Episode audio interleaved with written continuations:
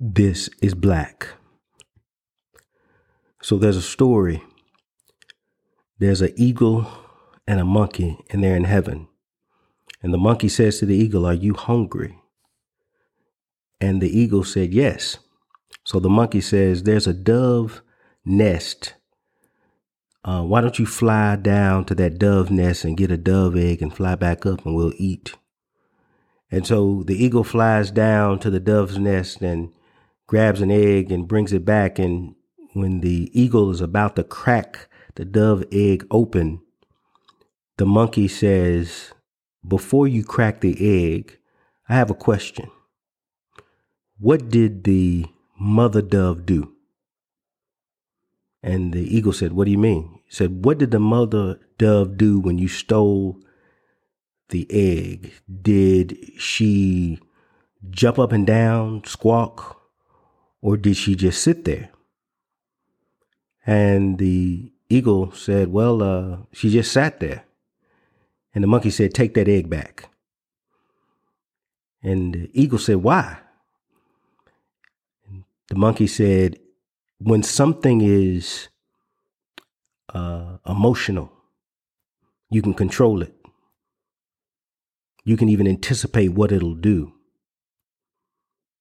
because it's acting out of reason. But when something is quiet, it's thinking, it's assessing, it's understanding what is its next move. He said, therefore, it's dangerous. Take that egg back.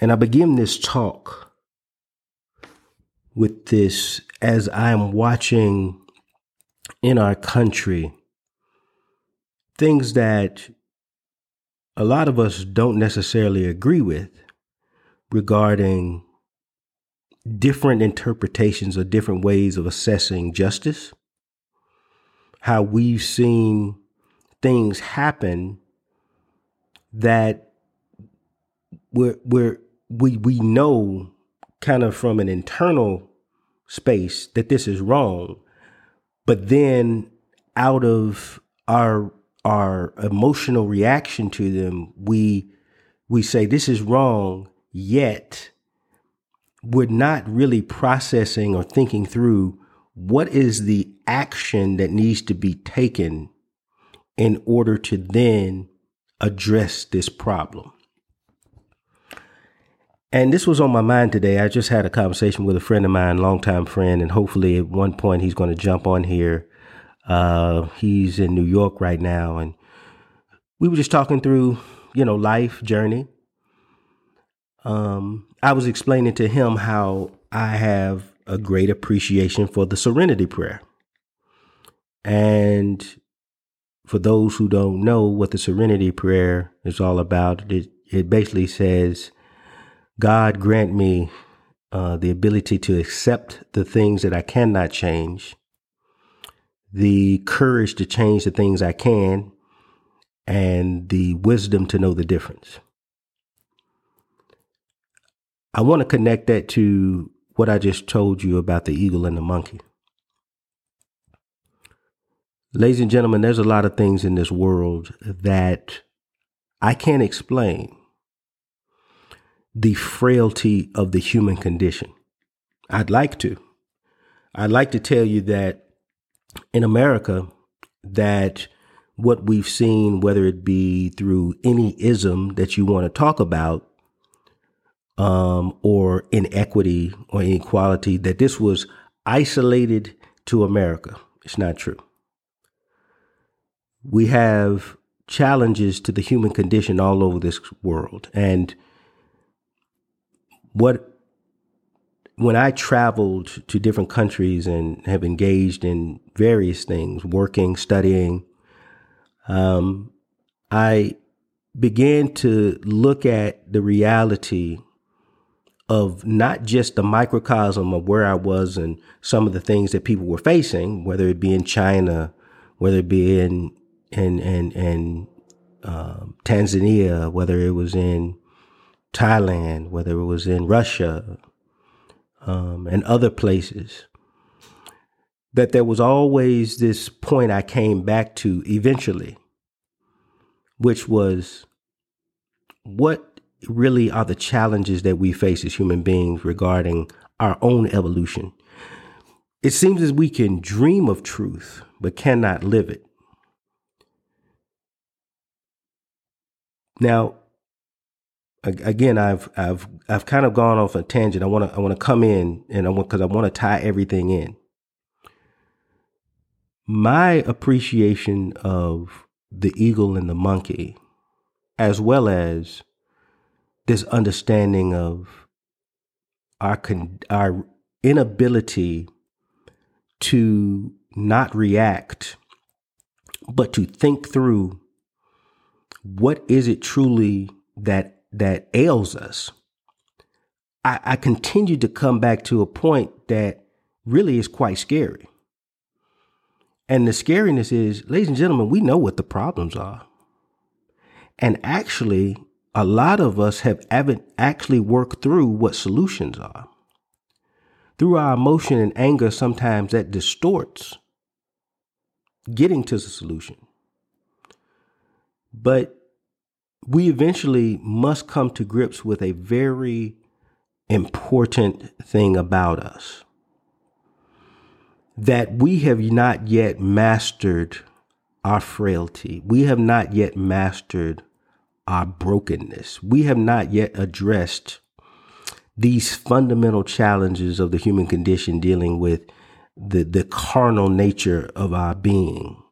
We really are truly as always as you've heard people say emotional creatures. We're social creatures. We we still act respond and do things through this premise. We even create entire societies off this premise even though we believe it's through logic and reason and and and we act on these things every day but it's not true.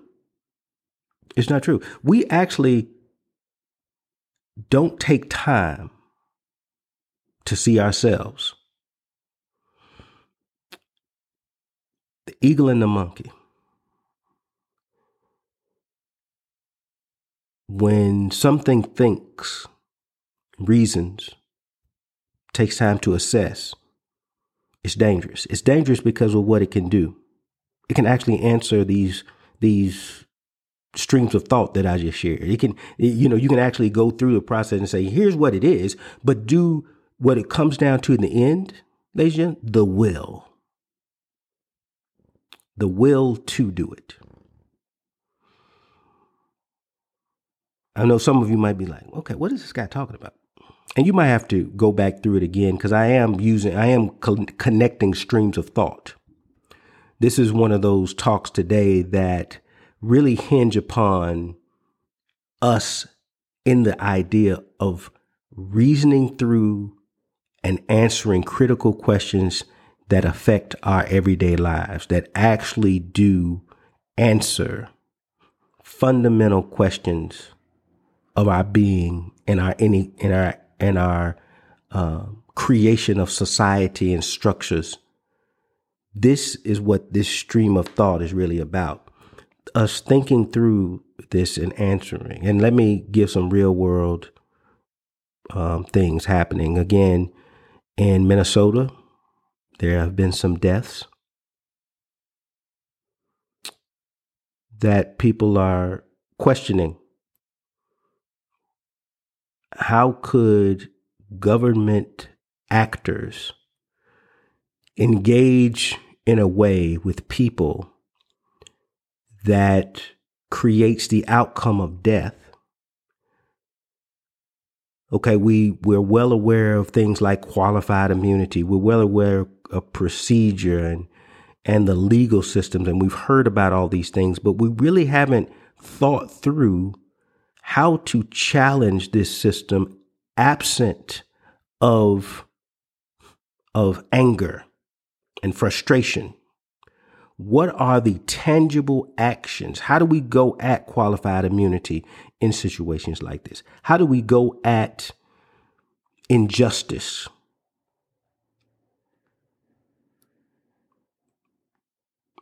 these are the things that we are reacting to. And I'm just using this as one example. I could go through many, but we're using this as a moment.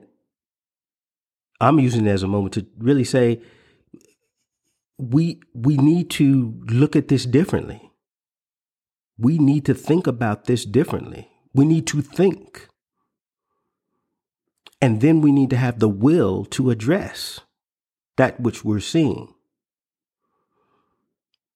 Sometimes people talk about pressure that can be put on you from from from from the challenges of protest and others. And I, you know, I want to tell you, I told a friend last night. I said, you know, uh, I remember being in law school and learning about a case uh, that dealt with what's called time, place, and manner. And to me, it was ironic. This case was about that the state, uh, the government had a right to put in laws that required that if you have a protest that is based on time, place, and manner, meaning that you want to do a protest, you want to do a walk, what you do is you go down and get a permit and you you know you you tell them where you're going to do it what day and then you know you have your organization or your group get together and walk and protest. And i found that to be fascinating after the fact that when protests really became such a monumental change in the 60s um, the whole idea of protest was disruption. You know, it wasn't about letting the government know when we're going to do this. We're just going to go outside and we're going to go do this. And what I saw was the system adjusting to a challenge through what protests were allowed to do uh, in the 60s to basically create and disrupt in order for voices to be heard. I saw the system adjust to it and basically say, okay, we're going to we're going to we're going to order protests in a way that we can manage. Think about manage the disruption so that it's not disruptive. Now, I'm telling this person this, and I said, when I'm looking at this case in time, place, and manner, I was like, you know what? Damn, the system adjusts that when you challenge it, it adjusts. And this is one of those cases to me that symbolize that. So what do we have to do now? Because protests in that sense have now been been ordered to prevent the very things that protests were designed to do. We have to think through a different response because the system will protect itself. The system is designed to protect itself. And I said, okay, so how do we view this now? Even 40 and 50 years, we continue to protest knowing the outcomes of protests are not the same. Well, maybe we don't know. Maybe we maybe we haven't looked at, oh my God, the reaction or the outcome that we're trying to reach is not the same.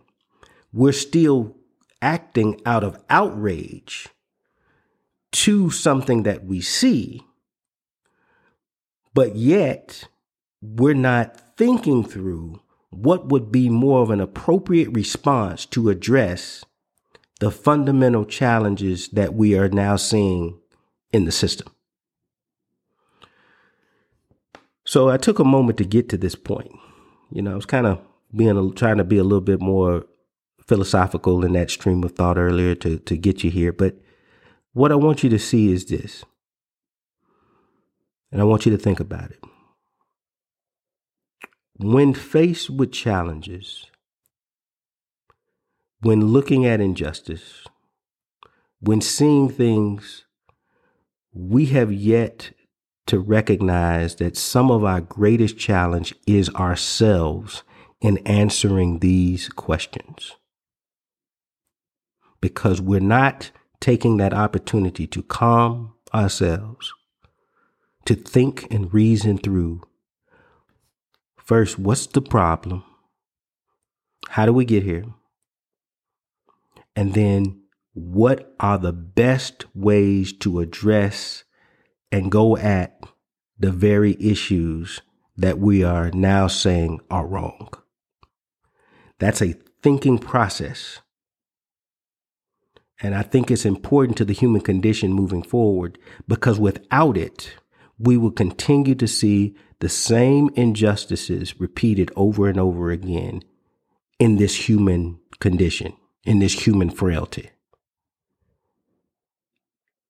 And in the end, we must remember it is about the journey to find a better self, to reach a higher self for us and others, and create the very systems and civilization that support it.